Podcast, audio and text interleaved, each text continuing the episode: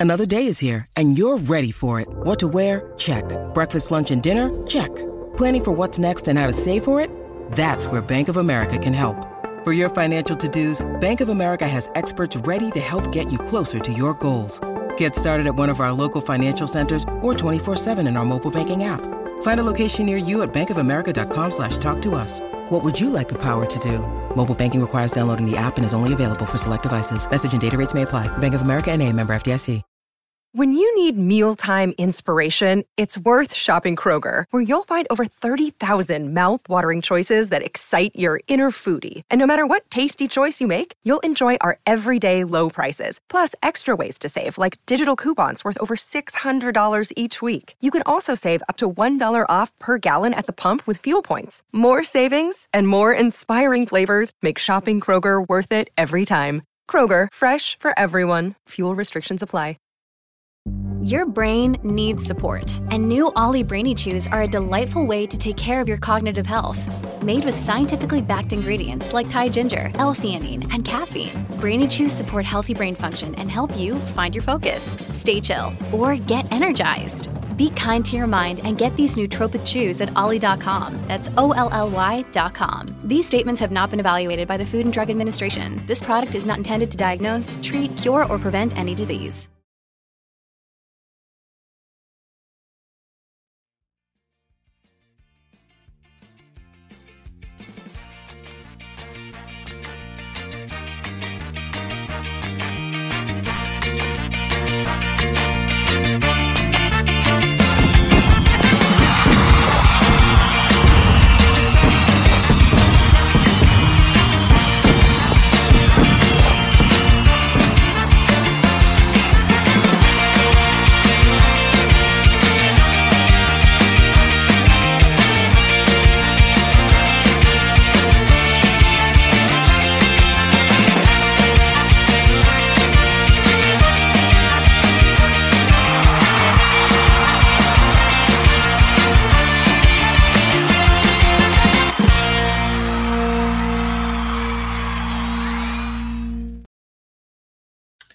Hey there, everybody. It's Friday night, so that means it is time for Explain Yourself.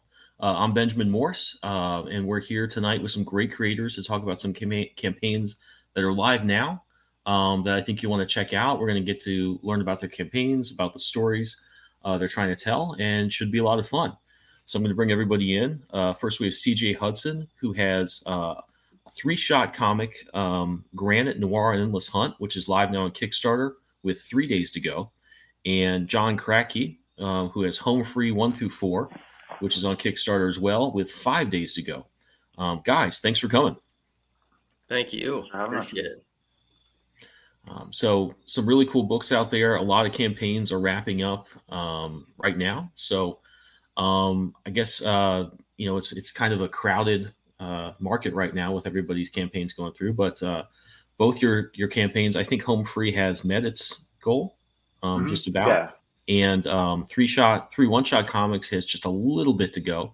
Hopefully, we'll uh, we'll get there um, pretty soon. But um, again, uh, let's. Uh, I think we'll just jump right into it, and uh, we'll start with CJ. Um, if you want to present your screen and show us yeah. about uh, show us your campaign and tell us about these three one shot comics, um, and just give us the elevator pitch and uh, kind of show us what's cool about this. Let's do it figure this out here. Share screen. And can you see my screen? Uh, not quite yet. It should. It if you hit present, it'll. uh Oh, there we go. And then I got it come up there, and then I, I can let it I, like let it in like it's a like it's a person. There we go. All right, it's up now. There we go. Right on.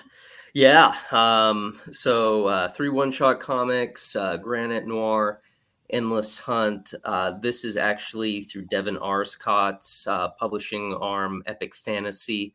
And as you can see here, we are really, really close uh, to hitting goal. Just need 399 bucks. We don't have a lot of time left, but we've had a really good rally the last two days. Like I, I thought we were pretty done for, and we are already making plans to look at relaunching. But the community's really rallied behind this, so definitely appreciate that. Uh, so in terms of what we got, uh, it's like Ben said, we have three uh, singular one-shot comics that hopefully will expand into other series uh, later on. So two superhero books and uh, one fantasy book. So um, first one is Endless Hunt. I wrote this and has art by Rio Burton. She did the art and and the coloring internally, uh, or the interior art, and really. Um, kind of a, a stereotypical fantasy story. Uh, you would think it at first where a warrior king is searching for his lost love, but uh, ultimately he uh, remembers that he never really lost her at all. Is kind of the line that I've been using. So there's a lot of twists and turns throughout the story that kind of uh, comes to a resolution at the end, and it really has killer art by Rio Burton. Uh, who's done As of the Barbed? Uh, she just completed Harpy of the West, which was a really good comic that she just did with her husband. So, yeah, um, had a lot of fun working on this with Rio. And then the other one that I wrote uh, is Granite, which is my first time doing a superhero book. Uh, and Fritz Cassius did the uh, interior art, and uh, Sarah Cuervo did the colors. Uh, and basically, this is for uh, fans of She Hulk um, or any heavy superhero. Uh, this is kind of a hard living, hard drinking superhero that's really addicted to fame, but then her powers start to fail her, and she has to learn to live um, outside of the limelight. Uh, and then Noir is the other title. Don't want to take too much away from Devin's title, but this is a street level type superhero, um, very much in the vein of uh, kind of like a Batman or a Moon Knight. Um, and one thing that we thought was really cool, uh, well, well, I don't know. I th- we thought it was fun. Was that we put a backup feature in this uh, with Granite? So there's a six-page backup feature that's totally separate from the main story that we have here. Uh, so we thought that would be kind of fun to do. They don't interact, but we're kind of harkens back to the old like Marvel uh, two and one or the old backup features that you uh, probably remember from back in the day. Uh, and then here's some page previews. Uh, like I said, um, Sarah's really great colorist, and Fritz has uh, done some superhero work in the past, so he's definitely uh, definitely knows what he's doing. Yeah, um, these pages look great. Absolutely. Yeah, yeah. Not for I, I just passed through a, a, page that's probably not for kids, so uh, all these books are for mature readers.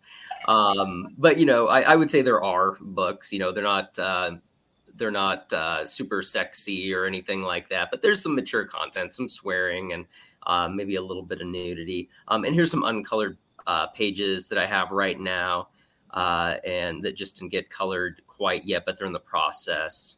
Uh, so this guy Thrash is one of our villains. He's right out of the '90s. I really just wanted like a sweet costume with a, a very '90s vibe for the villain. Um, praying somebody cosplays as this guy someday because I think it would be awesome. um, and then here's the backup feature. We showed a couple pages of this. This is actually uh, Granite jour- uh, journeying to the underworld and battling Hades. So, um, a pretty fun little backup feature that we included in the back of uh, Noir. And then here's some pages of Endless Hunt uh, too with Rio. And uh, then we'll get into Noir here as well. And just a really fun looking superhero mm-hmm. book that Devin uh, created here. So the hopeful that we could actually cross our characters over at some point after we do a mini series proper, get through the one shots, do a mini series, and then hopefully do a little crossover story. We thought would be uh, a really good time. And then here's the covers. So we I showed you all the standard edition covers. Um, and uh, then we have a lot of variants too. So those are all the standards, and then um, Liana Kangas did a variant. Uh, Luana Vecchio did a variant for Endless Hunt. Um, here's a mature one from Flops that I'll go through, and uh, Ben Flores did one as well, and then he also did a mature variant. And uh, here's another one of uh, Noir from uh, Ribera. And uh, that's it. And then we just go into the team. But um, any questions I can help answer on on these books?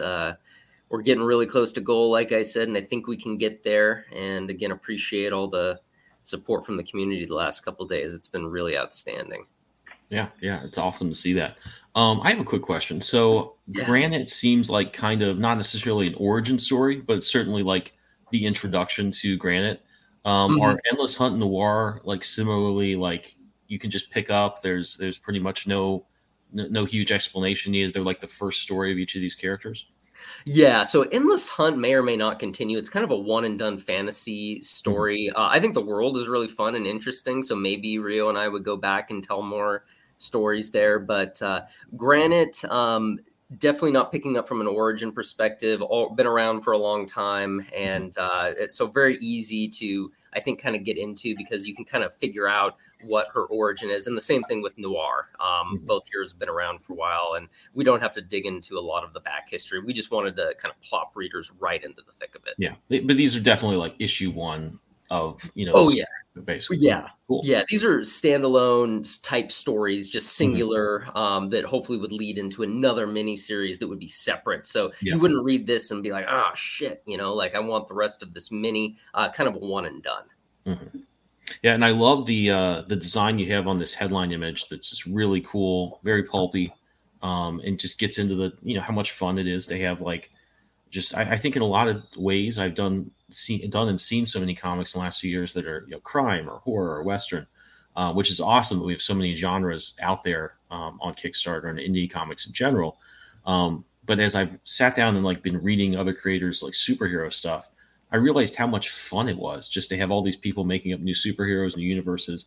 It reminds me so much of being a kid in the '90s, and it was like, oh, there's a Malibu universe. There's obviously Image. There's there's just all this extra stuff. Um, it always felt like there was something new coming along. So I think it's a really cool time uh, to be doing uh, indie comics and, and, superheroes. It's it's always uh, I think a very good mix.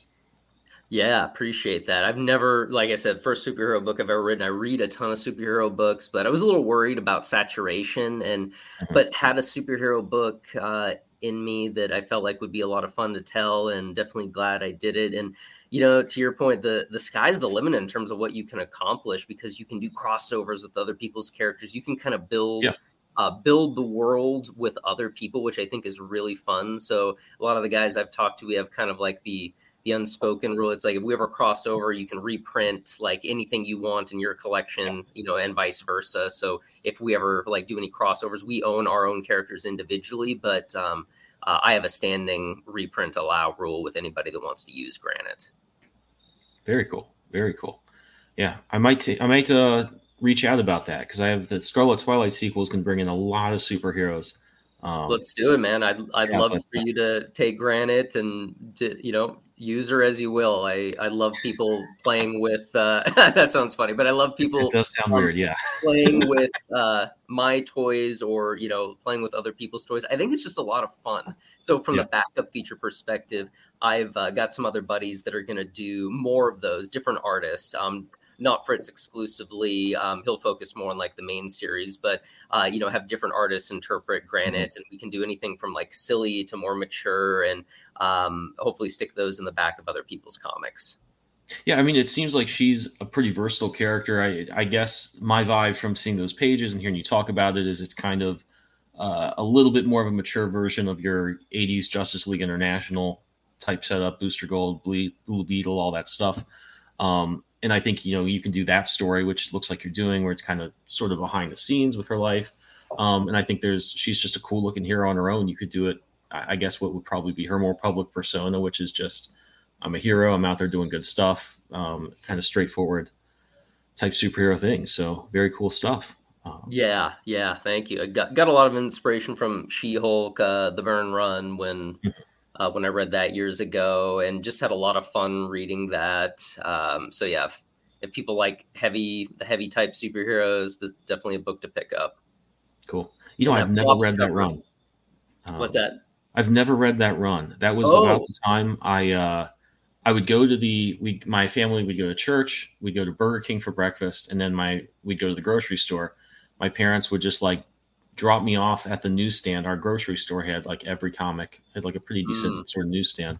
So I just I had five bucks to spend a week on my, with my allowance. I'd sit there and probably read everything that came out in the hour or so it took for them to shop, and then just buy the two comics I liked the most. But uh, mm. I think I've read a couple issues of She-Hulk from there. But I that's one of those runs I keep meaning to find time to read, um, especially with that show coming out. People have been talking about how great that run was. Um, and I'm a big John Byrne fan, so I'm surprised I haven't uh, found my way to that yet. His art is really good. It's spectacular in that run. He was at the peak of his career there, I feel like, and it, it, it still holds up really nicely. I just read some trades um, mm-hmm. the last year, rereading it, and I, I thought it held up really well. Yeah, I'm a big fan of his artwork. I still think my favorite period is sort of uh, classic X Men up to Man of Steel. That um, was, yeah, yeah. That's probably very... for me his peak. Um, yep, in yep. fact, I was just reading a um, uh, an early DC uh, post crisis miniseries called Legends that he drew and Karl Kesel inked, and they're some of the the sharpest, coolest panels I've ever seen in like a an older superhero comic. So I'm a big fan of his. Um, I even like his later stuff now, where it's a little messier. Um, I know some people aren't as big a fan of that, but uh, mm-hmm.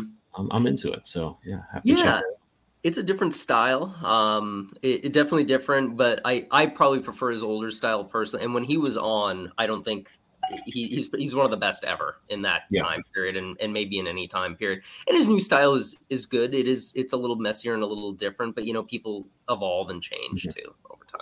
Yeah, yeah. No, it's weird seeing his stuff. I, I guess like mid '80s and before.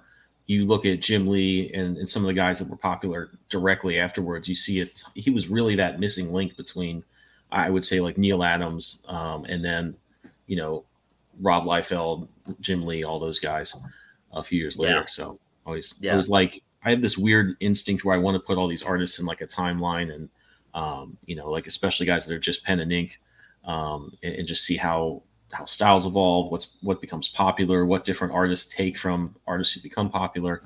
Um, mm-hmm. And Byrne is a big part of that uh, that sort of timeline. Yeah, absolutely. Yeah.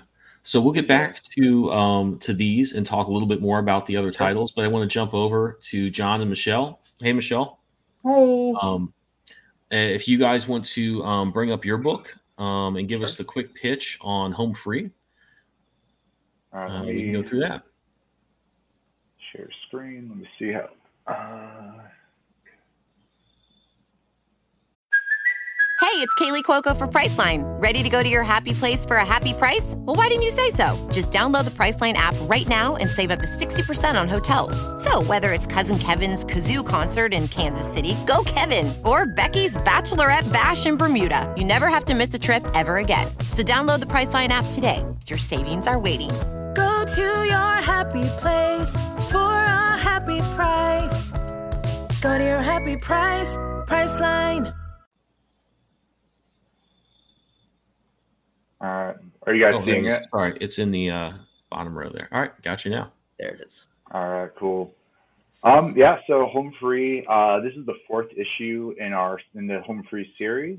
Uh, Michelle and I, um, we've been working together for a long time. We have a previous series we did together called The Black Wall. Uh, this is like a loose sequel. Um, it's more of a character sequel. Um, as the main character in this, Sarah, was in um, in the Black Wall. Uh, so this is kind of her 10 years after the events that happened in that story and like how she's reacting to the world and um, how far or not so far she's come along and um, kind of how uh, she's um, kind of reacting to uh, basically like where does she want to go? She's um, she's kind of a tough character. Uh, she's had like a tough life um, essentially, uh, when she was younger, she was a prostitute, and she's just kind of been homeless and just has been through the ringer on bad things. So mm-hmm. she's kind of uh, been always running away from her past. And again, in this story, as um, uh, America is also kind of reacting to the events of the story in the Black Wall, um, she's kind of uh, trying to run away from her past and also the America that's to come because it's just it's, it's a similar America to the one we live in. Uh, it's a very divided um, mm-hmm. place, and um, uh, she's basically on the road to Mexico in this. Uh, the story starts in issue one, kind of uh, much smaller, more more of like a very um, personal kind of noir crime thing. And as each uh, issue goes, it kind of expands into um, uh, what this one is, uh, which is a very action-based, um, where she's almost down to uh, the Mexican border, but um, she's got to get through San Diego first. But San Diego has broken out into basically urban warfare. So um, that's where we are in this issue. Um, so it's kind of a rambling explanation.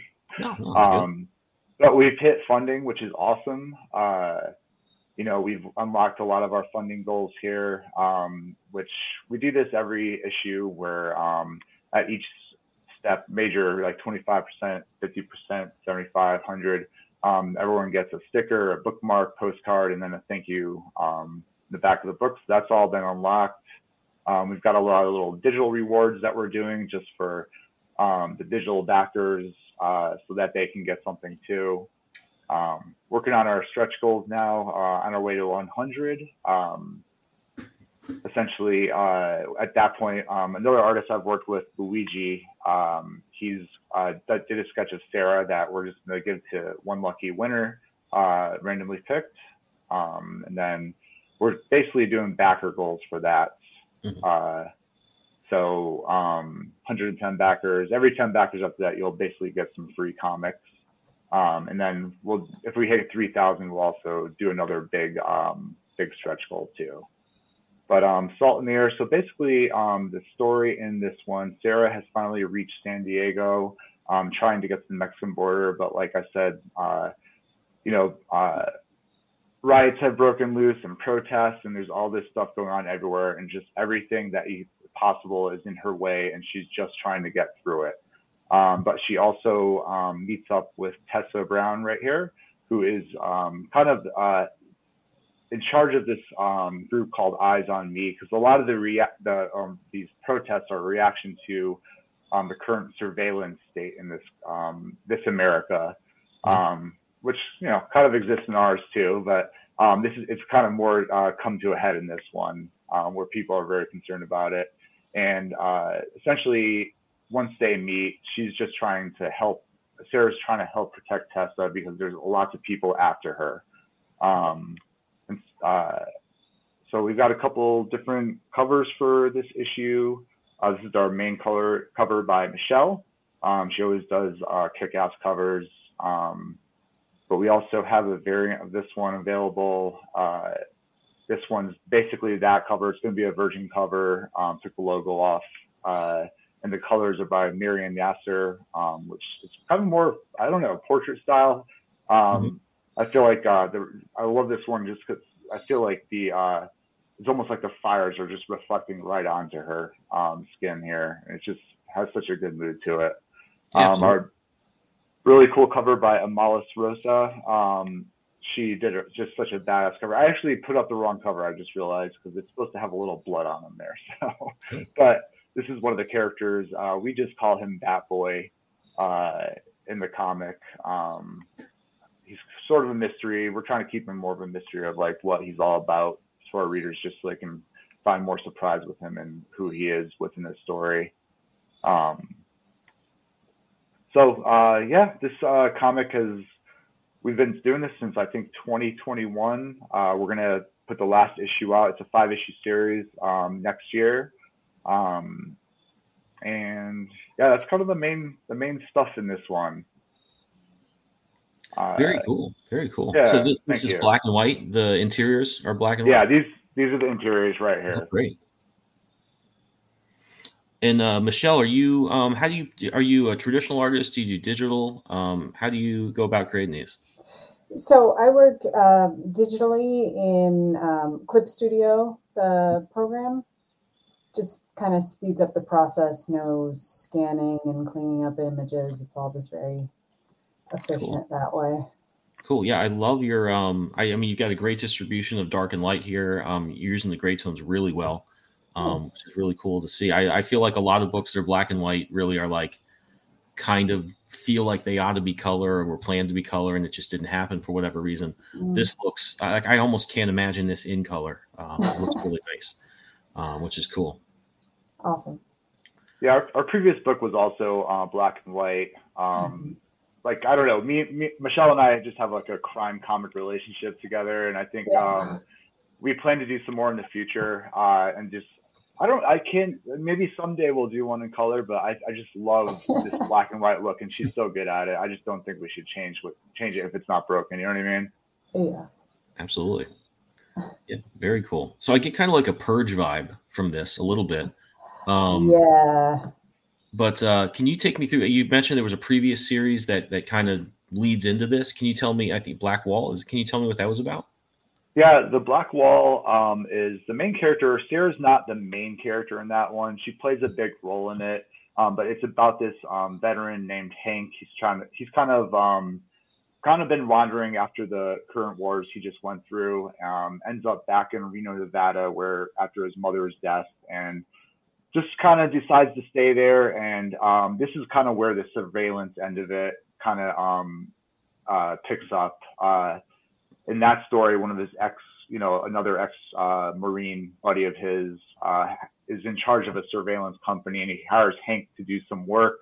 Um, and we kind of get the vibe from this other guy, Mark Stern, that he's a bit nefarious. Uh, there's something else going on there. And as Hank does more and more of the work, you kind of see this plot start to unwind. Which I don't, I don't want to go into details on it um, too much, uh, but it kind of um, the story keeps on uh, growing into um, basically Hank's trying to deal with some personal stuff in his own life, but mm-hmm. almost ignoring these things going on around him. Like, but like the the plot around him begins to grow as uh, that's leading to this event um, that he is maybe involved in, maybe not involved in, uh, and ends up uh, kind of uh, the America in Home Free is the reaction to that event that happens in that story.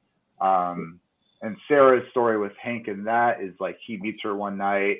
Um, she stayed. She's like living in a homeless camp at that time. It's kind of uh, and there's an incident with a security guard. She runs away. He's worried about her. He kind of becomes obsessed with finding her and helping her because um, his own home life, like with his estranged wife and daughter, is not great. So he kind of takes her into his life as his daughter, but he's he's just not built for that world and um, kind of uh, does not do the greatest things for Sarah in that. So um, yeah, it's it's uh, it's just like a, a, crime story, but within like kind of a near future dystopia um, kind of kind of scenario.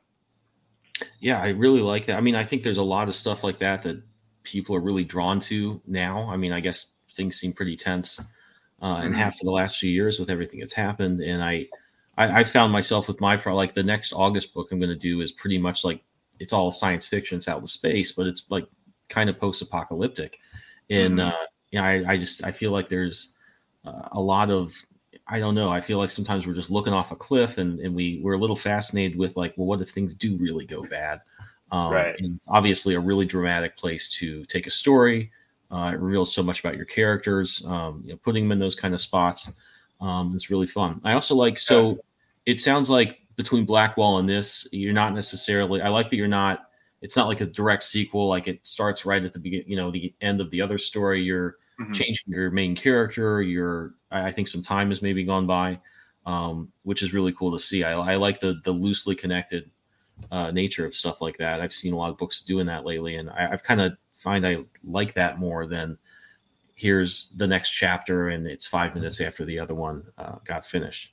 Um, yeah, yeah, it's. I think it's an interesting way of doing it. Like, actually, it's funny with this one. I'm actually writing a novella along with it that's offered up in the campaign called "Stop Through." Let me get to that image. Um, and that's actually uh, also um, part of Sarah's life right here. Uh, it's kind of an in between part, but mm-hmm. again, mm-hmm. it's not like um, it's not directly linked to either. It's its own story, you know, and it's just kind of plops you kind of into the middle section of all this, um, and kind of where she was and what was happening in her life at that time, and kind of her decision, because uh, you know the Black Wall takes place in Reno, um, uh, Home Free starts in Coos Bay, Oregon, and it's kind of like her like the point in her life where she decides like what you know to go to Coos Bay and like what the events are to lead, that led her there, you know. Um, mm-hmm so yeah, it's, it's a little more. In, I love writing Sarah, I guess. So um, there's a little more of her life in this one too. Yeah, I like you know. I mean, uh, with my stuff, I'm always like I, I kind of have my main books I want to do that are generally like four issues, but I always find myself thinking like, you know, I want to do this other part of the character's life, but I don't want to do it in the same format. I want it to be like a 10, 15 issue run, or I want it to be like maybe even a short story or a novel with some illustrations. And uh, I just one of the coolest things I think we have going on with with Kickstarter and, and crowdfunders in general is we don't necessarily you can just put that as you don't even have to necessarily make your own campaign for it. It can be an add-on. Um, and there's just so many great outlets for I guess different formats. Um, and, and it, it, just lets you get into these worlds in a, in a very different way. And I, I think more of an mm-hmm. expansive way. So very cool to see. Um, yeah. And, and I'm, um, I'm, a big fan of the, uh, of dystopian stuff, obviously. So cool, very cool. cool. Yeah. Hey, John. Uh, so Coos Bay, Oregon is a very specific uh, place. Are you an Oregonian? Um, I'm not. I lived there for about what, 2015 until last year. Uh, oh, so okay. I was up there for a couple of years. Um, I'm actually in Reno. I'm actually an East Coaster. I'm originally from Connecticut, but kind of moved around a bunch. But are you in Oregon or? Uh, yeah, I've lived there a lot, and now I'm living in Vancouver, Washington, so right across the river. Oh, okay, all right. Yeah, I was in up in Portland for yeah, like seven years. Oh wow, nice. Yeah, Coos Bay. I just wanted like a real quiet kind of area, you know, yeah. um, to start the story in with. You know, we're a very unassuming kind of. Uh, I like setting my stories in places that not everyone else sets their stories in. You know, um, it's just like with Reno. It's like I have like three comics in Reno and a bunch of stories in Reno now. It's like it's just like I feel like it's a very underused city that has a lot of interesting some history and just it's an interesting place to look at, you know. Yeah, for sure. Yeah, there's a lot of character there without it being New York, LA, or even Las Vegas. Mm-hmm. Um, I think you're right. It is kind of a it's a very good substitute for something like that, but lets you. I mean, I always try to make the setting of my book a really big character, kind of in its own mm-hmm. right. Um, so it's always fun to be creative with that. Oh yeah. Yeah. So, do you have uh, more stories? It sounds like you really like this character. Um, uh, do you have more stuff planned down the line um, with her and this world in general? I mean, I would say, like, if anything, it, you know, she's somebody that I think Michelle and I could come back to, like, in, you know, ten years down the line. You know, let's let's see where she's at, what's going on. You know, what's what's happening with Sarah. Um, but nothing, nothing really planned. Uh, I do like all these stories. Like, um, let me just go to the other page so I can. Um, I for the last two issues before this one, I also wrote. Uh, oh, they're down here. Um, novellas to go along with those. Like, Inheritor of the Dead um, takes place after an event in issue two, and then Four Days with May um, is about a character from the first issue. So I've just kind of kept on going with this world um, and getting back to normal down here uh, is uh, another comic that I've done that's within this same universe. It's about a, a, homeless guy named Raccoon that was in the Black Wall, and I kind of branched off and did another story. It's like my weird little universe of crime stories. I don't even know. I don't know how it came about, but it just it just kind of kept happening. So was not planned that way. Well, it's cool. I mean, I've I've often found that the fact that I, like I was mentioning with some of my stories, I'm like, yeah, I would like to go off in this direction. And I think if I didn't have a way to say to myself, well, I'll do that down the line, it'll be a novel, it'll be something else, it'll be a different type of comic run, will like stop me from doing the really dumb thing and trying to fit that idea into the story, the other story where it doesn't really work because I just liked it so much. Um, mm-hmm. And again, that just speaks to, I think, some of the really cool things we can do when we're creating these books by ourselves uh, and crowdfunding them because I don't think there's I don't think that works for a publisher, or at least most publishers, um, especially if you're you know it's your first some of your first books or you're not a huge known quantity. Um, it's great to just see people be able to go straight to the project they want to do um, and do it you know the way they want to do it. Like it can be this combination of comics, other stuff. Um, so really awesome to see. Um, yeah. What were your What are some of your influences for this? I, I mentioned I kind of got a purge vibe, but um, uh, what's what's kind of the, some of the stuff that really inspired you and you you know came up with this story based you know kind of like inspired by it, I guess. Um, I mean, just the crime stuff alone is all like I love crime films and I love uh, old film noir. um, mm-hmm. from the 50s and 40s. Uh, I'm like, I just, I've, I've owned so many of them. I've seen, I just constantly watch them. So that's mm-hmm. like a huge influence. I try to get that in like a little bit of the dialogue and who the characters are and everything, you know. Um, it was just like the classic style characters, but in our time, you know. Um, and then the story for this one really uh, just came about, um, like you know, like you were saying, like it just it reflects the world we live in. Just like the Black Wall, when I wrote that, was like just it was kind of the bridge between the Bush era and the Obama era, and like mm-hmm. just all the surveillance that we were hearing about and Edward Snowden and all that stuff, you know. So it just that that came out of you know just reflecting on the world that was coming about, and like the same with Home Free. It's like I wrote this in 2020 2021 mm-hmm. early 2021 so you know it was just a reflection of what was going on in the world at that time I think it's a very different story than you know what was uh, blowing up in 2020 um, mm-hmm. but it's just like hey you know how far can we go with this you know and what does that lead to when we've got these different sides of people just coming getting at each other's throats all the time and taking it into the streets you know um, yeah. and i'm you know so like i feel like when you do stuff like this it's you know, I'm not trying to preach. I'm not trying to tell anybody anything, but like there is an aspect of it being a bit of a warning, you know. Mm-hmm. Um, you know, I want to present a picture that when you read it, do you really want this?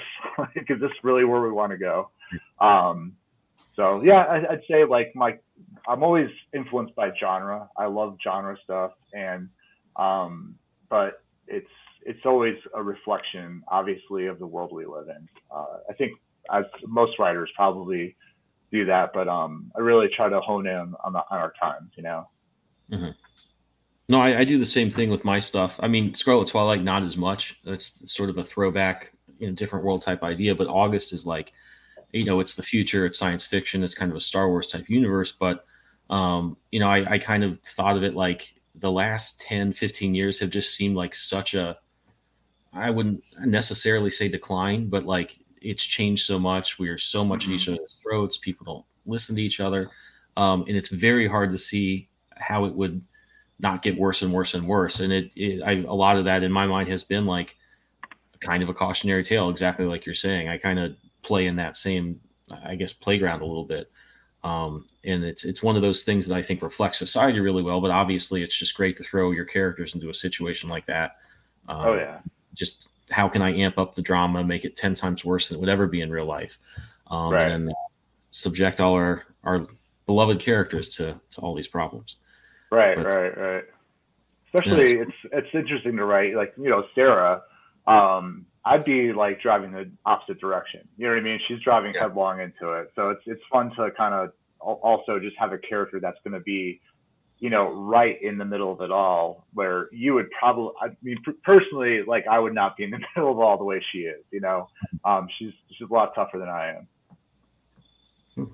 So you mentioned that she, if this doesn't spoil anything, you mentioned that she is going towards some, some, I guess, pretty big event or towards the mm-hmm. danger at least. Um, and you mentioned earlier that, you know, she was kind of running away from some, some things in her past. Is, uh, is there some big dramatic events or a villain that she's kind of trying to get to? um, what's exactly her goal in, in sort of this uh, journey she's taken uh, to San Diego? Um, her if goal is, yeah, it's, it's escape to Mexico. It's like kind of that old trope, you know what I mean? Got to mm-hmm. got to get to the border. It's not really. She's not necessarily needs to get to the border to like like hide or out or anything necessarily, mm-hmm. but it's more like she just she's a runner. She's been running her whole life, and um, getting down to Mexico just seems like, you know, maybe I just get to this other country and I can just disappear as a person down there, you know? Mm-hmm. Um, it's more, it, it's like um, her past and the world that's around her is like the villain in this. There's not necessarily like specific, you know, people. It's mm-hmm. more, mm-hmm. you know, on, on that kind of scale. It's, it's more psychological, I would say. Very cool. No, I, I, it's it sounds like a very rich world um, I love that you kind of jump from character to character between your books. Um, as far as process goes, um, do you guys collaborate in the story, or do you, like John, do you just write it, and Michelle, you just draw it, or do you kind of bounce ideas off each other, or kind of outline it out together, or what's the process there?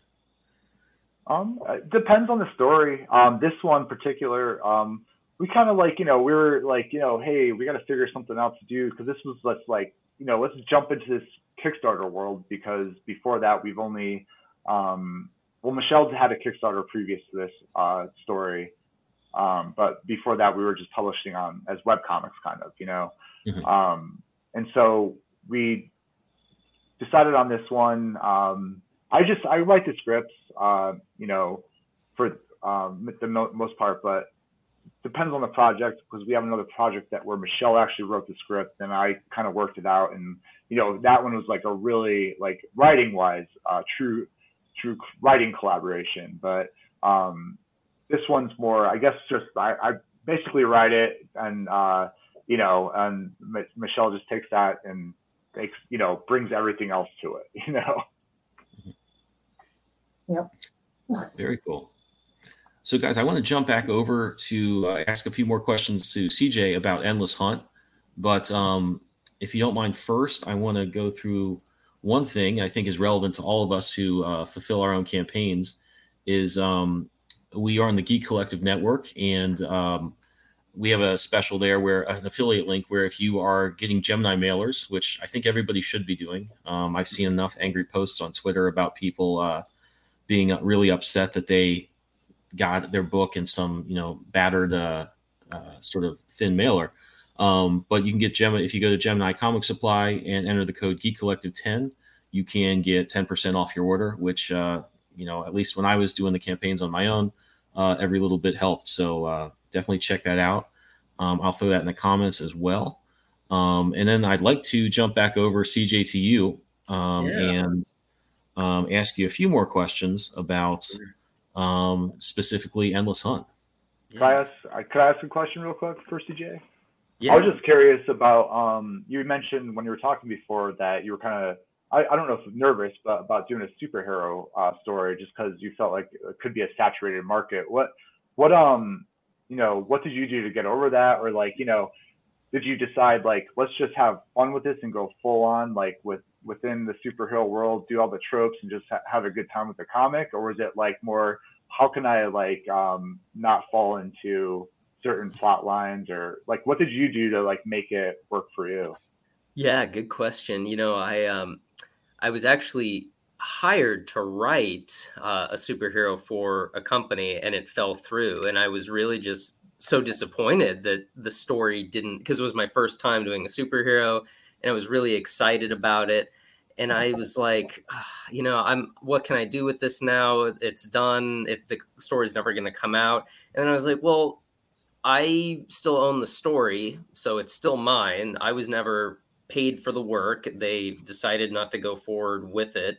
So this is my story, and I'm just gonna turn this into my own superhero. I'm not gonna use their superhero. I'll just do my own thing with it. So I revamped it, moved some things around, and just was kind of like, you know, I I the company that I was working with liked the pitch enough and liked the idea enough. I was like, well, there's something here then. There has to be. So I give it to an editor and he read it and said, you know, this is really fun and good and kind of was like building me up a little bit because I was feeling really down about it because, you know, it's never fun to lose work and that was kind of like my first opportunity to get something um bigger out into the market that fell through and I was like, well, crap, you know, and I don't know what I do now. So I, it was really kind of just getting over that first hurdle of being like, you know what, I can do this and do something on my own with this. And then just having an unbiased editor look through it and be like, this is good. Here's what you can do to improve upon it. That really just kind of got it going. And then uh, my editor actually is Devin, who's the publisher of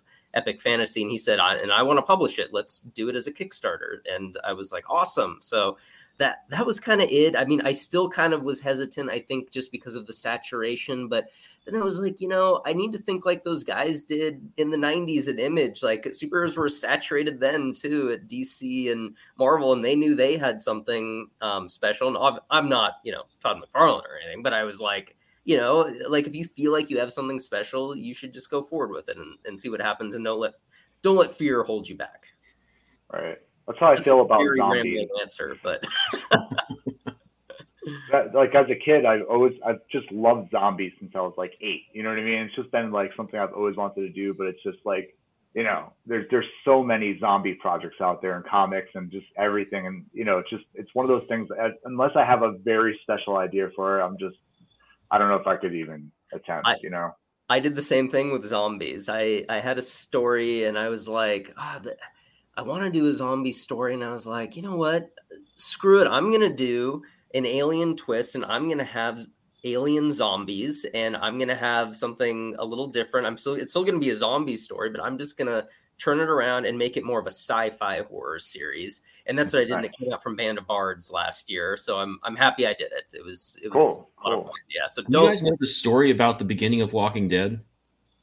no no, So the ori- the initially they he wanted just to do the Walking Dead, um, pitched it to I think Jim Valentino at Image, and he said that's not enough. I don't want to just have zombies. There's got to be a twist.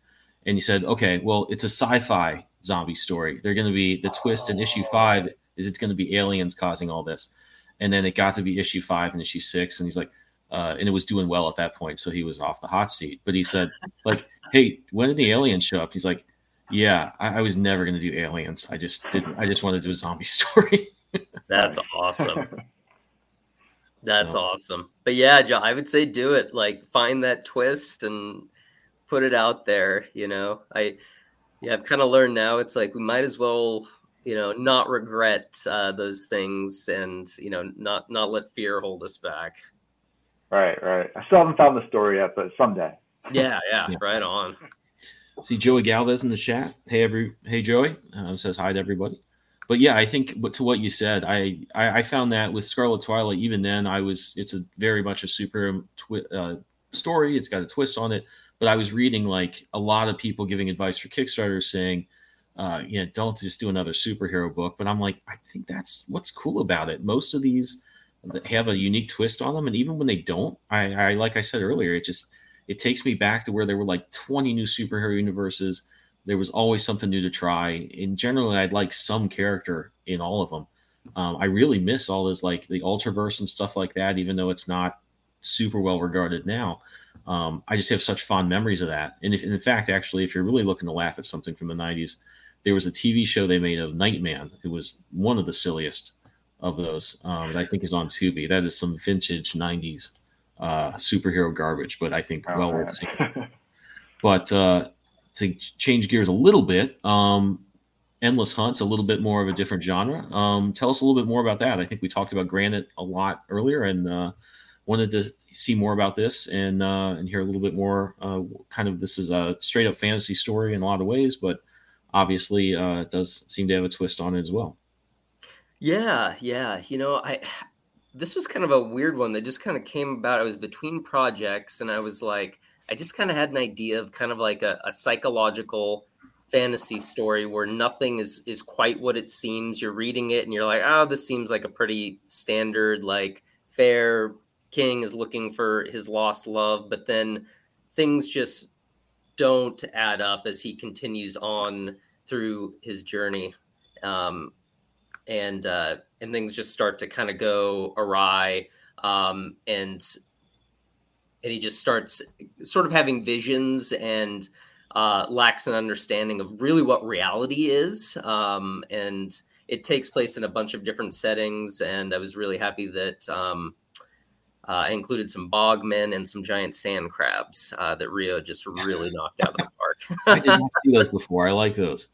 Yeah, yeah, she she's great. Yeah, Rio is just yeah an, an incredible. She did the eyes really good. That's we used to go hunt crabs on, on vacation when we go to the beach and just shine the light in their eyes, and then you could like freeze them, sort of pick them up from behind. Um, but those eyes, God, they look just like I remember. Very. uh Yeah, I hate having to draw stuff like that, like animals. It's such a. I mean, it, it's fun. It's a challenge, but I'm terrible at it. So I'm always, uh, I always admire when I see another artist uh, take that challenge and do a really good job. Cool stuff. yeah, yeah, absolutely. Yeah, and this this was an interesting way. It kind of un- unfolded with a it. I I knew I knew how I wanted it to end, and I had this vision of how the story should end and how it should reveal itself, and then I just kind of built around that. And I don't know if you guys ever do that with your writing. I feel like there's so many different types of ways to create where you could uh, like just do free form, just kind of do it more organically. Like when you're scripting, it's a little it's a little bit tougher. I feel like to do in in comic book format, but I've been seeing even people like Ram V talk about free form writing his comic scripts lately, and I was like, oh my god, like how do you do that when you have 22 pages or mm-hmm. or whatever? But um, this one just started at the end, and then I was like, okay, how do I get there? And I just started kind of building around that. Yeah, cool. So I pretty much get like scenes in my head before anything. Um, and they don't always work together, but I kind of find sure. if I just live with it for a while, my brain will start to lace those together um, and, and figure out some way to make it work, have the momentum be right. Um, and generally just to like, my biggest problem is like, there's some big plot hole I have to either explain away, which kind of sucks, or think mm-hmm. of a cool way to do it, which is of course what you want to do. But uh, yeah, when I finished one of my uh, my Scarlet Twilight miniseries, I thought I have nothing else to say about this character. I don't know where the story would go, and then I just kind of lived with it for a while, and I thought, oh wait, I could do this, and it all kind of kind of came together. So yeah, that's my method. It's probably not. I'm not a. I, I don't think of myself as a writer necessarily, um, or at least uh, not by nature. Uh, but yeah, that's that's probably not the best way. But I, I kind of just let it ferment a while, and it kind of gets there. I've done that too, though, where I saw a scene. We talked about the the zombie story that I did. It literally started with me envisioning this um, female humanoid alien with her artificial intelligence companion, like walking mm-hmm. alone mm-hmm. on this like desolate planet after their ship had crashed. I was like, "There's a story here. Like, there's something kind of cool here." And my writing partner at the time and I were thinking about it. And then, of course, it turned into a zombie story. But I didn't think that right away. Mm-hmm. but I just really wanted to throw some zombies in there and then had kind of a zombie story in mind and kind of merge the two um, in in that way. So I don't know, John or Michelle, if you guys do anything different when you create. I feel like there's no rule of thumb. Like you can kind of do whatever the hell you want, but yeah, um, yeah. I, I, sometimes I have the endings like they're right there. You know, like I yeah. know exactly where where it's going, but you know, oftentimes. Uh, um, yeah, I think most of the time, actually, now that I think about it, I know where the story is going. It's just, yeah, the journey getting there and making sure that there's nothing too convoluted going on or whatever, the plot holes and all that stuff. But um, I feel like I always know where I'm going or just have a very decent idea of it. Do you find scenes change a little bit sometimes, like where you're like, oh, this is a better idea? Like, I, I'm, I'm still doing it. I'm still moving forward, but I actually like this more than that, or do you stick pretty pretty tight to like your outline that you start initially? Never. Yeah, they they go it goes all over the place and Same. keeps yeah. on changing. There, there's outlines, you know. Yeah, I'll hit a lot of the beats, but there's always changes in between, and like um, yeah, like the the story I'm running right now, it's uh, it's got the same idea and the same flow that I was thinking, but um, it's ended up a lot of different places that I did not expect. So um, yeah, it evolved. That's, that's the fun of writing, though. I mean, you know, sticking too close is kind of you want it to free form a little bit because you know I, I feel like it's you know it's definitely been said before, but your characters and the story just kind of takes over at some point, um, and you just get into that mental flow with it, and it just it goes places that you wouldn't have expected. But that's the good thing because if you're not expecting it, hopefully when people are reading it, you know they're getting they're that's the same things happening for them where they're just like I don't know where this is going. This is great. You know, this is awesome. Yeah. Yeah. I, I was reading um, uh, something from Garth Ennis, and uh, he was talking about turning in plot outlines to publishers. And he's like, I fucking hate turning in plot outlines because it's never the same when I'm scripting it. He's like, mm-hmm. it, it, I always start and then I get a way better idea. I feel like later on. So he's like, I feel like it's a waste of time for me to turn this in because it's completely different. Um, he was talking about, I think he was talking about Batman Reptilian and how he was like the story was completely different from where he started to where what we read as as fans. Right. I wonder if the, does that happen with art? Because I'm not an artist. I'm a stick figure kind of guy, so I have no idea. My stick figures always look like stick figures. But like Michelle, do you ever like you know when you're writing or drawing a page, does it ever like you have a vision in your head? Does it ever like just kind of just turn into something else completely, or? Oh yeah, yeah. Yeah. yeah. Sometimes I'll I'll think I know what I want, but once it starts going down, it's sometimes the flow of the page is just off. Mm-hmm. Or you turn a character one way, or you know, you just find a better way to make the page flow better. So, yeah, being flexible, I think, is important creatively. Yeah, I find sometimes I start drawing a, a panel and I like I had my sketch, I had like the way it was going to be laid out, and even if I just can't, if I don't get that drawing right the first time, like the, the face looks weird, even if I start over from that angle, it's just going to keep looking weird. I'm like, okay, this is going to have to be a different shot because that face is always going to look screwed up because I'm going to keep doing it the same way. And it just needs to be something different or I'm going to redo this badly 12 times. Um, is, I know exactly what you mean. Yeah, it's like it, it just needs to be different now. I can't explain it. um, Joey's in the chat and asks, How do you stop yourself from changing the story too many times than letting it play out? Um, so throw that out to you guys. What do you do? You do you make a? I mean, we've talked about making some changes, but is there ever a point where you you make yourself just like, all right, stop. I've got to go with this plot. Um, I'm just gonna have to make this work, or do you? Is it always flexible and and and that sort of thing? Um, I don't know. Like, I guess, like, I don't, I don't, I'm not strict. Uh, like, at, when I go back and read it, I want to make sure that you know the t- the pacing and everything's very tight. But like, my outlines are very um very basic. Uh, like I, I don't get real real deep in, into them, and I just I I guess I do kind of let the story just kind of flow and go places where I want. Like um with Home Free, it was actually originally three issues, um, but we expanded it to five issues because I had um somebody look at it and uh, they they kind of felt like there was more there, and I just didn't expand mm-hmm. enough on it. So it was it was that was hard because I had to like fit in like it wasn't like extra stuff it felt natural afterwards you know it just felt really right what happened um but i had to like really kind of change the way like change the structure of the story a little bit to like fit this other stuff in and move a lot of things around that, that was like the first time i've ever done that and it was really um a little difficult but it was also very fun it's a because it's a puzzle you know and it's like just putting that puzzle together is what the i think is most fun about writing i guess you know yeah. Yeah, I've referred to my stories as puzzles a lot of times. It's especially mm-hmm. in like the con the concept stage where I'm like, all right, this is going to be Golden Age comics meets Universal horror movies meets cyberpunk, and I kind of start to think about okay, what's really cool about each of those things? What do people really like? Kind of get that in my head, or like, all right, I want to have these old buildings and really atmospheric sets. I need to have like a really cool Golden Age, you know, costume design, stuff like that. Um, and that almost drives a lot of my my plot decisions too because I'm like, all right, how much? And I almost I'll take stuff into Excel even and just say, all right, I've got 22 cells here for each page. Um, how much of this I, I, know what proportion I want of each thing in, e- in each issue, and uh, and I kind of just I almost look at it like a recipe. I've got to have this much of this, this much of that. It can be over here, it can be over there, but um, I think you know the the story I'm kind of selling. That's what I think people want to see from it and uh, and really just try and use the best elements of uh, of, of kind of the, the toys I'm playing with.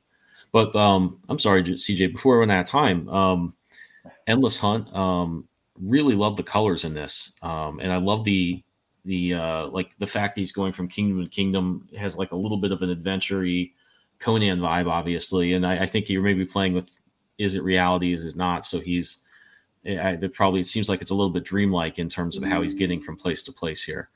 Um, but uh, I really like that. I like that it's not as straightforward. I feel like a lot of fantasy um, has that sort of D and D feel where it's everything is very um, as creative as things can be with you know the the elements and the kingdoms and the orcs and this and that.